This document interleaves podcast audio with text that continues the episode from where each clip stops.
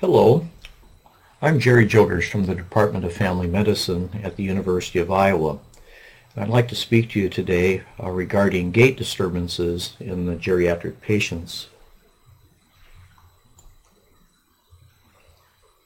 I have no disclosures uh, to make. I have no financial relationship with any company supporting uh, this educational event. The objectives today are to identify the relationship between gait disorders and falls, to list common medical conditions associated with gait disorders, to discuss clinical approaches to evaluating gait imbalance, to demonstrate various gait abnormalities, and finally to describe interventions used to prevent falls in the context of gait disorders. I'd like to begin with a case. This is a patient who's 75 years old, a male patient with a history of polymyalgia rheumatica who has been treated with prednisone for the last two years. He walks into the office today unaided and without any noticeable gait abnormality, but he reports to you he's had some balance problems.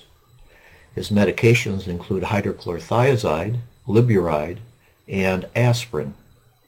What is his risk of falling in the next year? I would like you to write down on a piece of paper what percent risk he would have in falling the next year. And we'll go back to what your answer was. A few fall facts. Close to 14,000 persons 65 and older die from falls each year. Uh, this particular statistic was from 2003. 1.8 million have been treated in emergency departments for non-fatal injuries from falls. Falls cause the majority of hip fractures, and multifactorial interventions to prevent falls are effective, reducing fall rate 12 falls per 100 person months, or 30 to 40 percent. This is a list of common causes of falls in older persons. Uh, this is based on 3,600 reported falls. We see at the top of the list are accidents and environmental related causes at 31%. The second most common cause of falls is gait and balance disorders, which is uh, the subject of uh, today's presentation. Dizziness and vertigo are listed there, and drop attacks. Drop attacks are the loss of postural control, where a person ends up in the floor usually related to neck movements.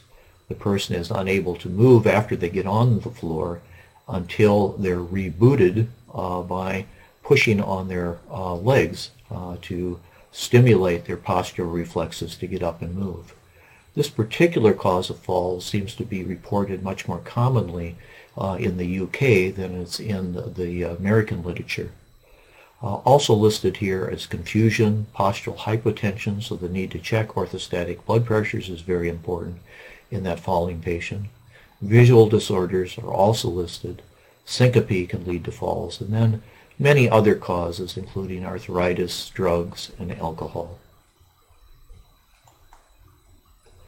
We're not talking from falls from high places. Uh, a fall may just occur from tripping off a curb or tripping over a throw rug that's on the floor. Falling in patients 65 and older have a pretest probability in one year of 27%. So that individual that walks into your office at 65 and older, right off the top, uh, knowing his age or her age, there's a 27% that that person will fall in the next year. Findings that would bring annual risk of falls to 50% include a faller in the past year. Uh, that increases the likelihood ratio between 2.3 and 2.8. A fall in the past month increases the likelihood ratio of another fall uh, to 3.8. Clinically detected abnormality of gait or balance increases the likelihood ratio again by about 2.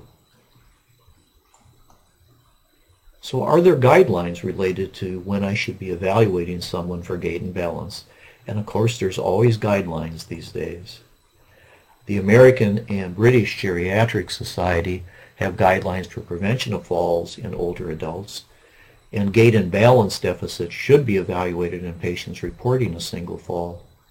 Persons who screen positive for falls or have fall risk should be evaluated for gait and balance as part of a multifactorial uh, fall risk assessment. What goes into that assessment? Well, a fall risk assessment should include, include a very thorough evaluation of medications. These uh, can lead to falls, uh, diuretics, anything that acts in the brain, uh, such as psychotropic medicines or anxiolytics, may predispose a person to falls. We need to assess basic and instrumental activities of daily living, measure orthostatic blood pressures, assess vision, check cognitive status, and do a neurologic evaluation. Checking the heart and the heart rhythm would be very important, as well as eva evaluating uh, environmental hazards. Of course, when the patient is presenting in the office, we're not in the home and we cannot assess all the environmental hazards, but we can assess the environmental hazards they bring with them, such as footwear. We should also evaluate a person's feet. Uh, then, uh, finally, and the topic of today, is to evaluate gait and balance. There are also quality indicators for gait impairment in the ACOVE guidelines, which is Assessing Care of Vulnerable elder Elderly, and this is from the third edition of these guidelines. Gait and balance evaluation should be done within three months of the onset of walking balance or mobility problems. Assisted device evaluation within three months of decreased balance, proprioception, or excessive postural sway should be performed. Other quality indicators include an exercise program in the last six months or within three months a report of problem with gait, balance, strength, or endurance.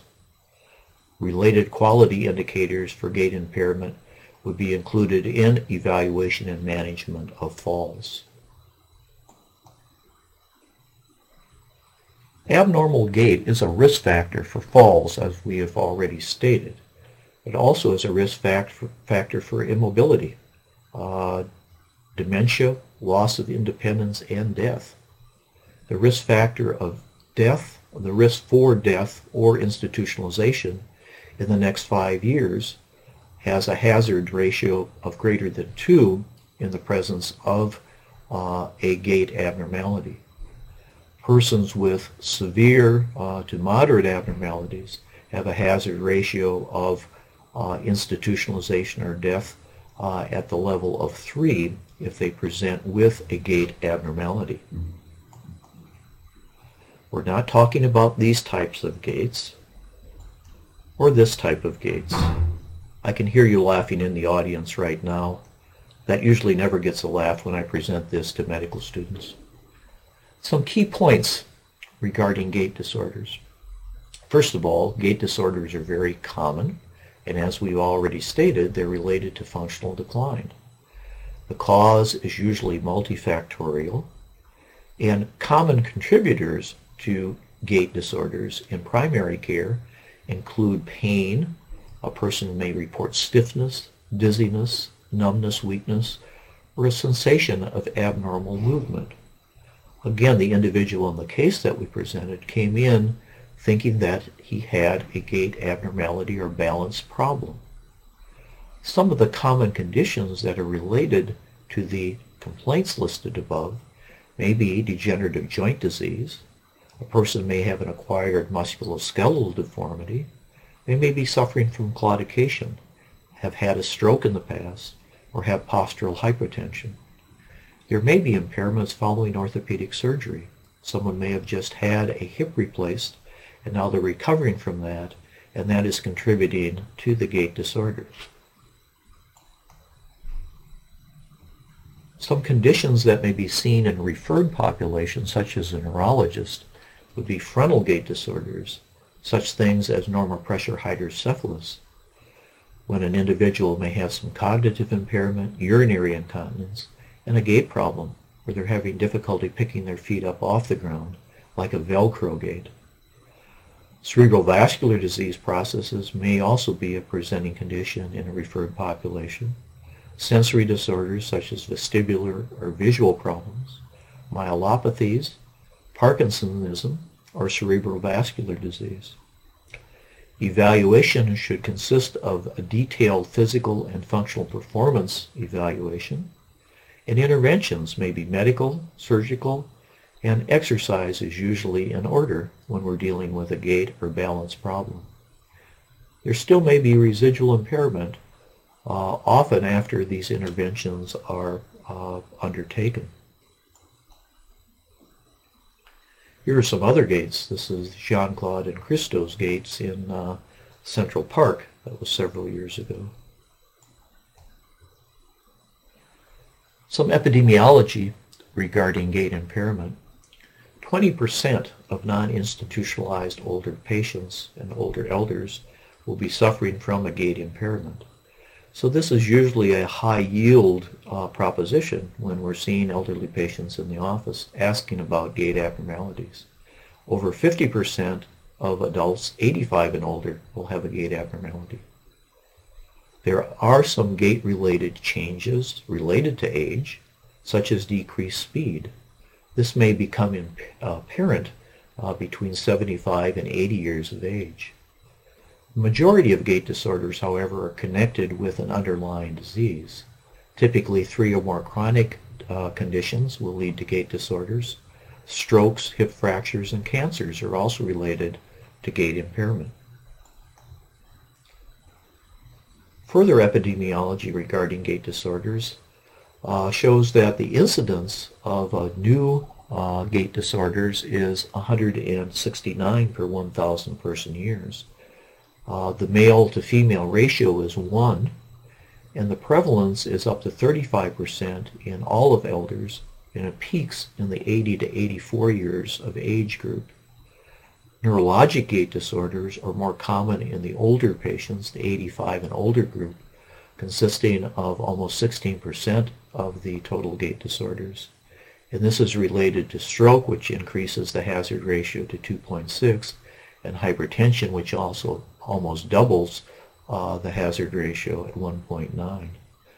Non-neurologic gaits related to arthritis, which increases the ratio, uh, the hazard ratio to 3, peak in the 80 to 84 year old age group and consist of almost 21% uh, of the gait disorders. This is just to remind me that uh, gait isn't uh, just like walking um, similar to a robot, uh, putting one leg in front of the other. There's a lot more to gait uh, than just moving the legs. There's central processing that goes on, and many other actions in the body other than leg movement contribute to gait. When we look at a potential essential gait disorder, something that would come on with aging by itself, this has been reported in the past and has been described as a decreased stride length with aging, a broader base gait with aging. This is seen more commonly in the uh, male population. There may be reduced arm swing, more of a stoop posture, and decreased flexion of the hips and knees. There may be uh, demonstrated stiffness in turning and difficulty with initiating steps. How I, however, I believe as a geriatrician uh, that there isn't such a thing as an essential gait disorder that usually there is an underlying disease process that still hasn't been diagnosed leading to the gait abnormality that's seen. One of the ways to look at gait disorders is to assess them by sensory motor level. If we look at the lower, lower sensory motor level, we should consider proprioception. Uh, what is the vestibular and visual function in an individual? Are there body deformities? Is there pain or focal weakness in one leg or the other? In the middle sensory motor level, is there cere- cerebral ataxia? Is there Parkinsonism, hemiparesis or hemiplegia, or paraplegia or paraparesis? At the higher level, we may see a cautious gait. We see this in mild Alzheimer's disease. The person isn't quite sure how to step out and that reduces the step length uh, and contributes to a slow, cautious gait. This can also be seen in cerebral vascular disease, and as we already mentioned, in normal pressure hydrocephalus. where an individual has difficulty ripping their foot off the floor, or that Velcro gait.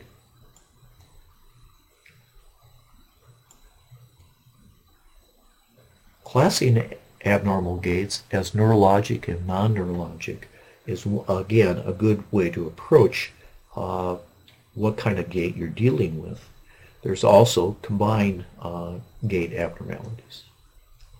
In neurologic gait, an individual may present with an unsteadiness of gait. There's swaying or loss of balance. Uh, ataxia may be demonstrated in cerebellar gaits. This may be associated with a wide base gait and an intention tremor. Neuropathic neurologic gaits would be seen with foot drops, that a person can't dorsiflex the foot properly, and they may catch their toe and fall because of that. There may be sensory impairment related to uh, problems with B12 deficiencies or thyroid disease, and there may be absent reflexes on neurologic exam. Frontal neurologic gaits are associated with short steps and a wide base and difficulty with uh, lifting feet.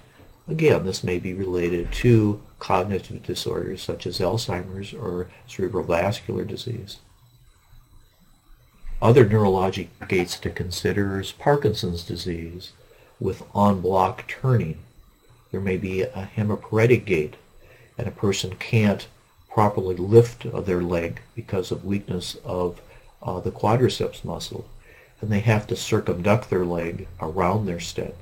And we'll demonstrate this a little bit later in the talk today. Spastic gait may also occur. We need to remember when someone does have reduced strength in the lower extremity the adductors seem to remain stronger than the abductors. So this may lead to the leg crossing the midline. So a person has a scissoring gait, which makes it very difficult to walk if one leg is crossing the other uh, as you're attempting to initiate a step.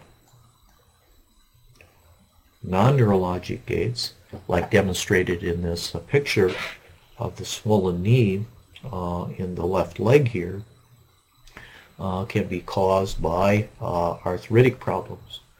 Uh, an individual may have cardiac disease or chronic lung disease which reduces their exercise capacity. It slows them down.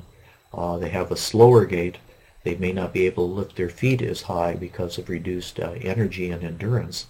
And this may lead to a trip and a fall. Peripheral vascular disease contributing to claudication reduces uh, the endurance and the ability to walk uh, sustained a difference because of lack of blood supply to the leg. This may lead to pain, uh, disequilibrium, uh, or imbalance because of pain on one side, leading to a fall. And then there sure can be a lot of combined gait disorders, including neurologic and non-neurologic problems in an elderly population impairment of gait and balance findings that would predict fall in one year would include a self-report of mobility problems. This would be consistent with the case that we uh, listed uh, to begin uh, the presentation today. This would almost double the likelihood ratio. So the individual complaining of a gait or a balance problem that's 65 and older uh, already with a pretest probability of 27% is close to a 50% chance of falling in the next year. And this would require some interventions uh, on your part. Inability to perform uh, tandem stance uh, for 10 seconds or inability to perform tandem walk uh, for 2 meters increases the likelihood ratio as well. And we will demonstrate uh, these particular tasks requiring 13 seconds or greater to walk 10 meters increases uh, the likelihood ratio as well of a fall in the next year.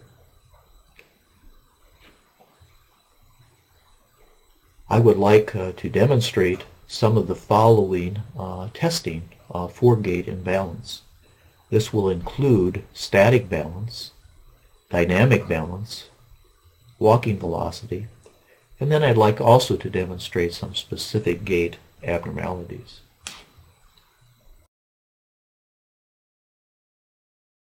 So demonstrating um, side-by-side stance is just having people put their feet together and stand there. And if they're not wobbly doing that, then you can do semi-tandem. And if they're not wobbly doing that, can do tandem stance. And someone should be able to stand there for 10 seconds without wobbling. And this would be a good screen uh, for uh, stability.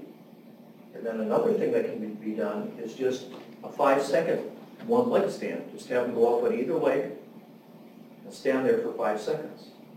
If they can stand there for five seconds without putting the other foot down, that individual is at less risk of falls than the person who can't stand there for five seconds. And they can choose either leg to do that.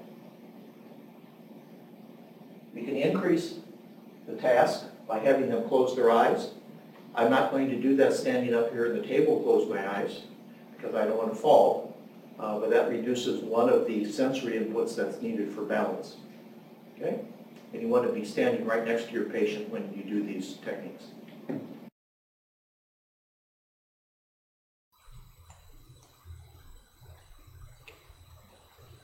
As we demonstrated, side-by-side -side testing uh, in stance is one of the ways to check balance.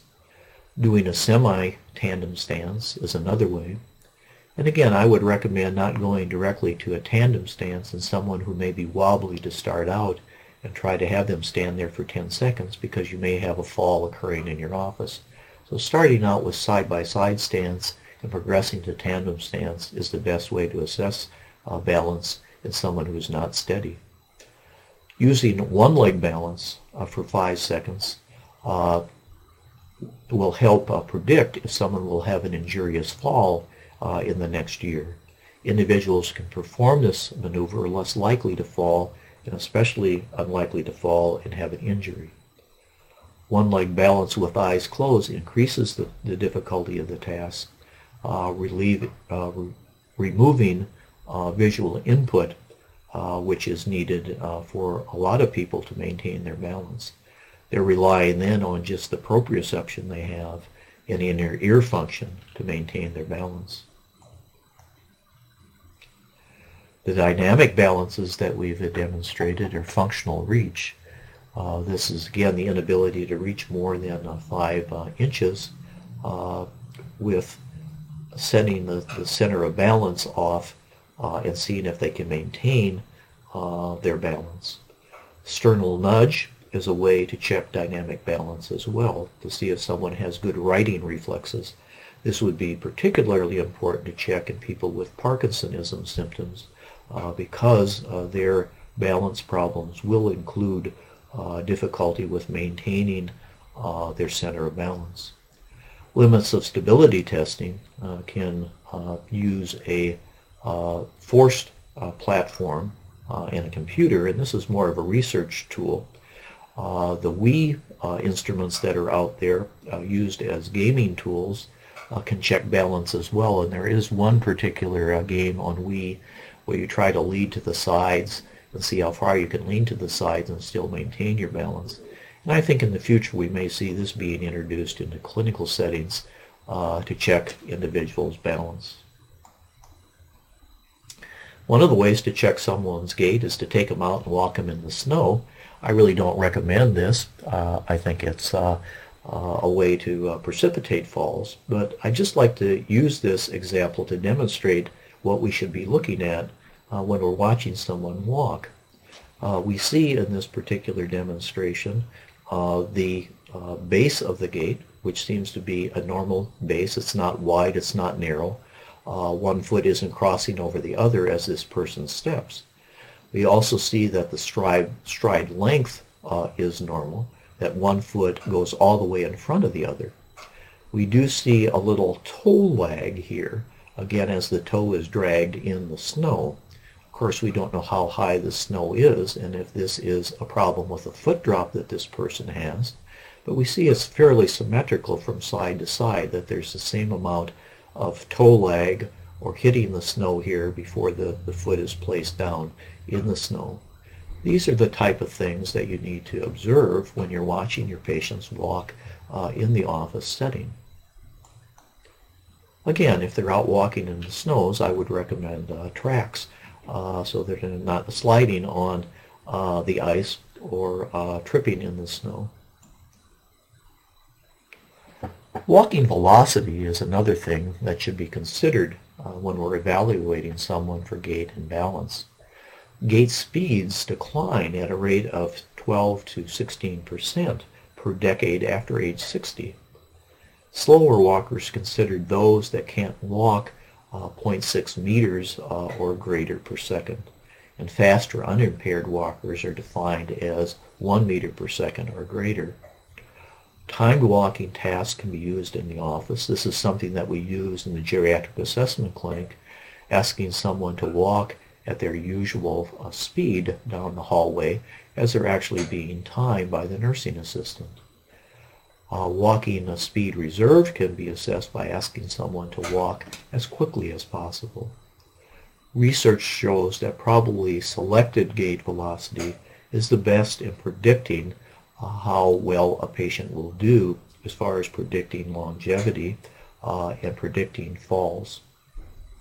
The six meter walk, which is part of the get, get up and go test, is another way to evaluate walking in the office having someone push up off the chair, walk out three meters, and then walk back and sit down again.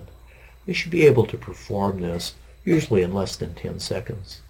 If it takes them 14 or more seconds, especially if it takes them 20 or more seconds, this may be a reason for a physical therapy evaluation of this individual.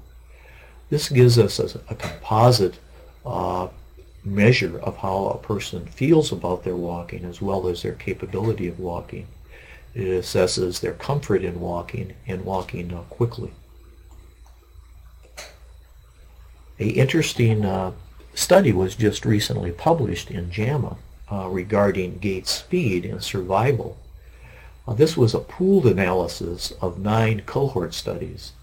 This included over 34,000 community dwelling uh, adults. Their mean age was 73.5 years and they were followed for 6 to 21 years. The mean gait speed of this uh, cohort was 0.92 meters per second. So in general, they had normal walking speed. It was found that the overall survival of this group for five years was 85% and for 10-year survival around 60%. The survival increased across the full range of gait speeds. The faster you walked, the more likely you were to survive 5 and 10 years. At age 75 years, the 10-year survival in men ranged from 19% in the lowest walking speeds up to 87% in the highest walking speeds. And in women, it ranged from 35 to 91%. predicted survival based on age, gender, and gait speed is as accurate as age, gender, plus the use of mobility aids and self-reported function. It's also as accurate as number of chronic conditions, smoking history, blood pressure, body mass index, and number of hospitalizations. So what are some of the clinical implications of gait speed. We can identify patients who are likely to live 5 to 10 years. This may help us in making judgments if a particular preventive intervention would be appropriate or not for this patient. It predicts early mortality, especially in individuals that have the gait speed of less than 0.6 meters a second. It can characterize overall health. Decline may be an indicator of health problems in individuals that you have more than one data point regarding their gait speed. They were walking well a couple months ago and walking fast, but now they're not walking quite as fast. It may be time for interventions regarding their congestive failure or their COPD, or maybe they just have an ingrown toenail that needs to be treated.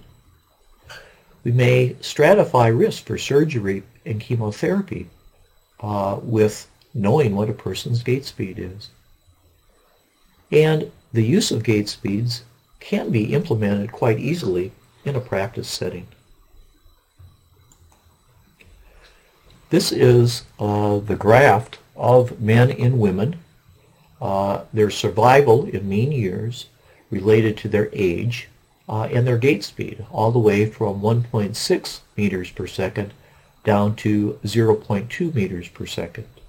And we see in males at age 70 uh, a gait speed of 1.6 meters per second would predict that that individual will be around for 25 years. If they have a very low gait speed, uh, here at 0.2 meters per second, their survival is around 5 to 6 years. Again, looking at women aged 70 years of age with higher gait speeds, we're looking at 30 uh, to 25 years of survival. At lower gait speeds, 10 to 15 years of survival.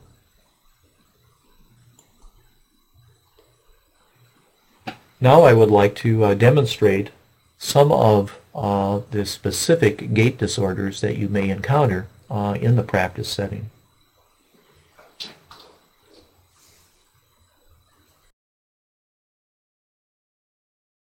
So now I'd like to demonstrate some of the specific gait abnormalities. First we'll talk about uh, circumduction, and that's where the outward swinging of the leg needs to occur because the quadriceps is weak and the knee can't be bent. I know this is a, really abnormal patient who has a shifting deficit from side to side. Equinovarus is excessive plantar flexion and inversion of the ankle.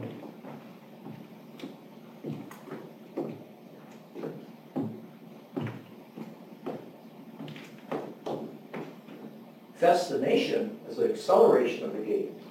A Parkinson's patient, their center of gravity is here and they're trying to catch up. They go faster and faster and faster until they shoot off the table.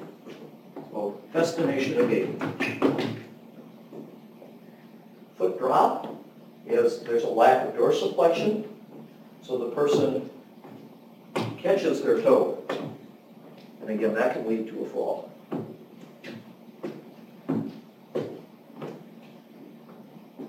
Foot slap early frequent audible foot problem where you overstep to compensate for the foot drop.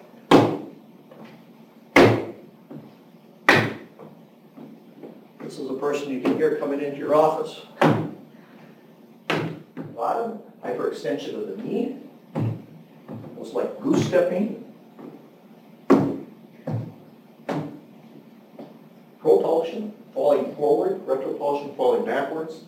This is where you can do a shoulder tug, and if the person falls back on you, you know you have retropulsion.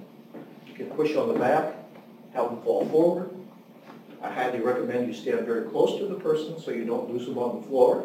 If you get them down too low, ease them to the floor rather than hurting yourself. And tell the person before you do these procedures that you will not let them fall so they have confidence in what you're doing.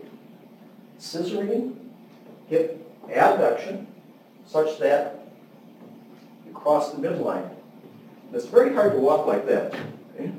So it's where the adductors remain stronger than the abductors and you scissor across the center of balance, or center of uh, stance. Step excessive hip flexion, knee extension, and foot lift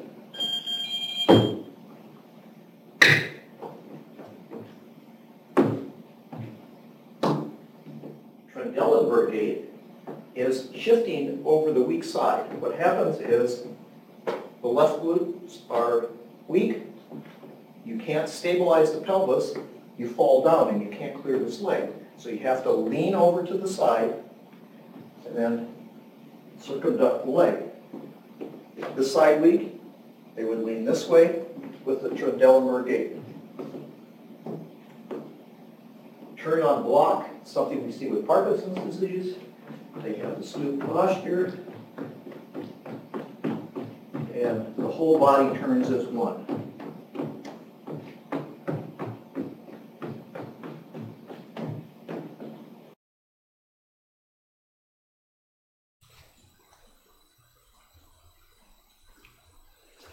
To summarize, uh, we looked at uh, abnormalities of gait, including circumduction, equinovarus, festination of gait, foot drop, foot slap, that's an association of a foot drop with an audible uh, flap of the uh, foot on the floor with walking. Genu recurvatum, propulsion and retropulsion that can evalu- be evaluated with sternal nudge or uh, a sternal shove. Uh, scissoring of the gait, where the leg crosses the midline, and a steppage gait, which is an exaggeration of hip flexion, knee extension, and foot lift. We also demonstrate a Trendelenburg gait from weakness on one side and the en bloc, unblock gait, uh, which is associated with Parkinsonism.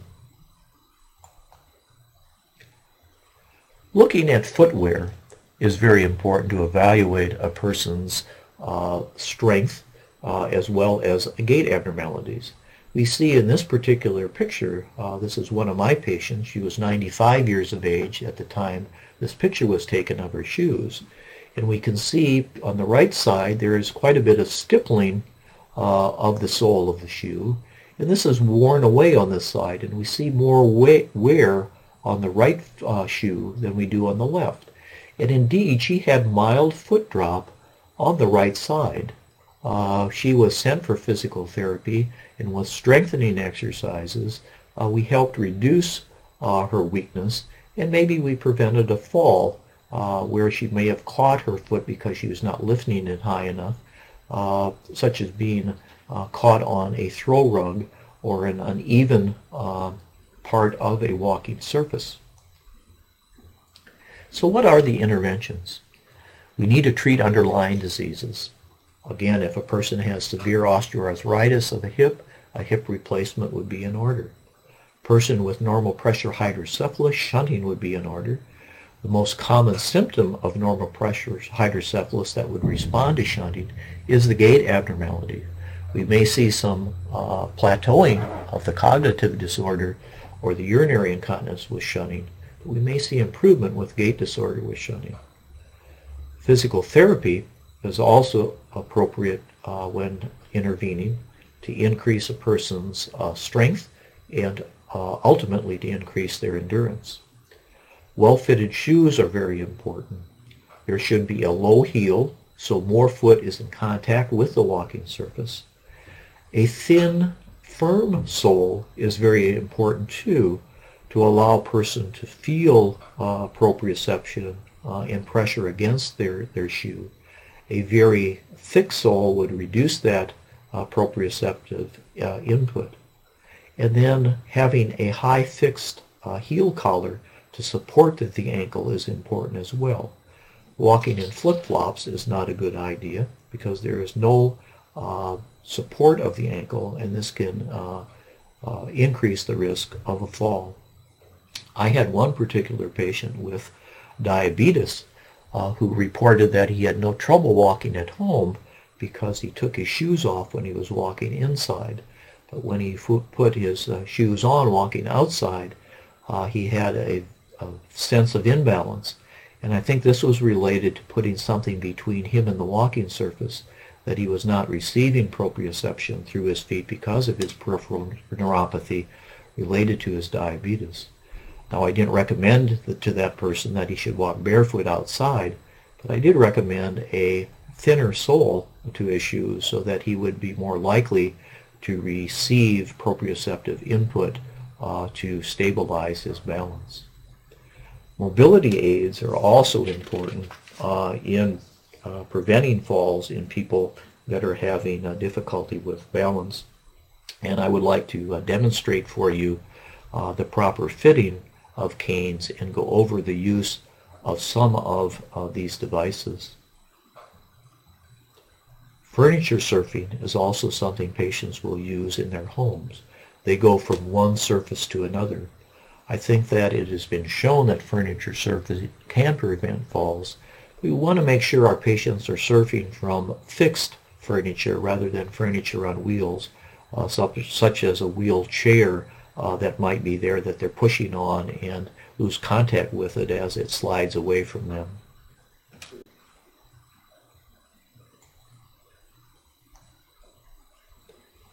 He can no longer at age 98. This is a painting by Francisco Goya demonstrating an individual using two assisted devices, again walking uh, with four points on the ground. And we will demonstrate the use of these assisted devices now.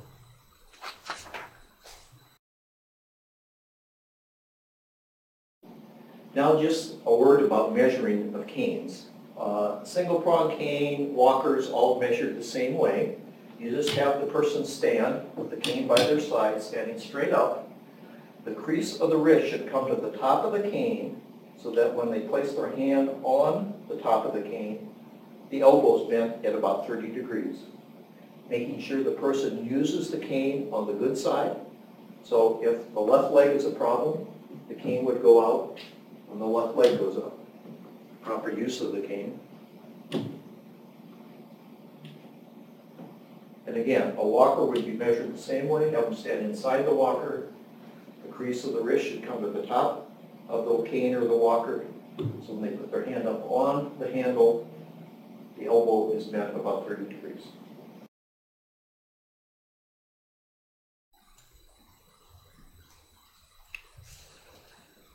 A single prong cane is a good assisted device, and as we demonstrated, it needs to be measured uh, for an individual patient. And an adjustable cane would be a good instrument to buy that could be adjusted in the office setting.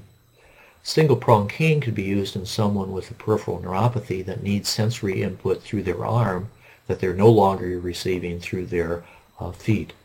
Uh, this will keep a person's center of balance uh, intact, but once they lose center of balance, this really doesn't prevent a person from uh, falling uh, because you can't apply enough pressure to a single prong cane to keep you upright. An individual that's having uh, a more of a strength problem may benefit from a uh, quad cane. Uh, the good things about quad canes is that they don't fall down when you set them down. They stay on the floor, unlike a, a single prong cane. And uh, this could be used uh, in an individual that needs a little bit more support uh, but yet isn't requiring a walker. This is a hemi-walker and can be used in someone who has a paraplegia and can only use one side of the body uh, effectively. A walker, uh, a non-wheeled walker, would be something that may be used in rehabilitation following a hip fracture. Uh, someone using a uh, a non-wheeled walker has to have enough strength to lift this up and place it forward. Uh, this is measured uh, similarly as a, a cane uh, in the, the height uh, of the walker. Uh, these walkers can also be fitted uh, with forearm rests in an individual who may not have a good grip strength but may have forearm or upper shoulder strength uh, a platform can be built in to the side uh, of the handle of one of these walkers uh, so that the forearm can just be lifted up and down and you don't require grip strength on one side to lift the walker or to use a wheeled walker which is this particular version. A wheeled walker is a good uh, protective uh, uh, instrument and device in someone with Parkinson's disease probably don't want to use a four-wheeled walker that it doesn't have a brake in someone with Parkinson's disease because they may be just sent out in space and not be able to stop because of their festination of gait. Uh, and a wheeled walker would provide them with the stability uh, of being able to push down on the walker and having it stop. I'd like now to return to the case study. Uh, the patient is at high risk of falls. His pretest probability uh, is at least 25 to 30 percent, just the fact that he's 65 and older. His likelihood ratio is increased by 2 because he reports a balance problem. And there is an additional risk related to being on a diuretic, hydrochlorothiazide. So his post-test probability of a fall in the next year is at least 50 percent. I'd like you to check back in what you wrote down and see if your uh, educated guess was 50% or greater. Does he have osteoporosis related to the prednisone therapy that he's been on for several years? We also need to consider not only is a person at risk of, of falls, but what would be the consequences of a fall? Are they at greater risk of fracture? So we want to make sure that these individuals are on proper calcium, vitamin D, and other preventive uh, measures uh, to make sure that their bone strength is intact. So the bottom line of this presentation is by performing falls assessment, which includes a very thorough evaluation of gait and balance. And if we do this on patients who screen positive for falls, and that's a history of falls, or a report of mobility problems, and if we treat those risk factors for falls, we can reduce the risk of falls by 30 to 40 percent. Thank you very much for your attention.